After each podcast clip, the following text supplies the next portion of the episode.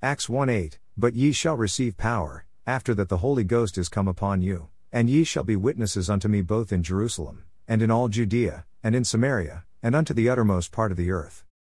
Jesus is the Messiah that the Lord promised for the people of Israel and the world. But he was not the kind as to how the people of Israel have presumed the Messiah will be for them and for their country.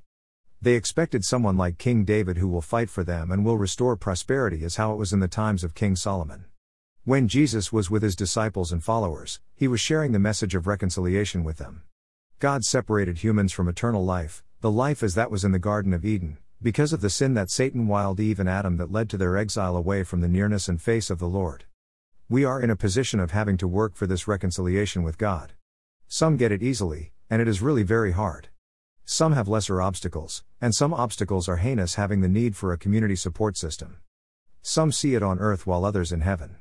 I say this because I strongly believe that those who have died for the name of Jesus are not less in faith, those who suffer for the name of Jesus are not less in faith.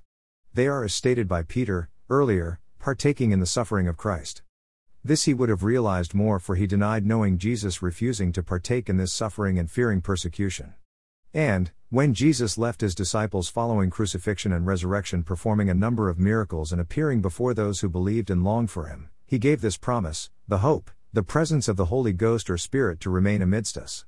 This is why the Bible says that in drearier situations we need not worry about not being able to call upon the Lord, which I used to think a many times as not being able to do so, for the Holy Ghost in us will moan or groan and pray for us, seeking more wisely of what is needed better than us.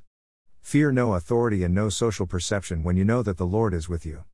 When you know that a way is not righteous, fight the good fight in this trust and promise till the end. Never give in to it. Either get the straying sheep back into the flock or leave them alone. Shun away the Satan or the wicked away from you. It is better to see the grave in misery than to prosper in wickedness, in other words, it is better to live in reconciliation with the Lord being strengthened by the power of the Holy Spirit than frailing to death in wiles and vices of wickedness. Dear Lord, Almighty, bless this day and the days to come. Bless all those who wish me well, those who don't accept to treat me inhumanely, and those who want me to live a good life. Fill our daily plates in abundance that we may never run out of but be able to help others. Provide us with long lasting, good, and safe roofs and clothing. Thank you for what you have provided today. Deliver us from all evils, specifically, that are of this day. Touch us with your healing hands so that we may remain in good health.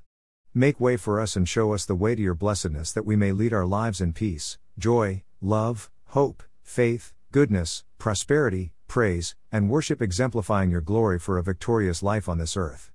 Amen.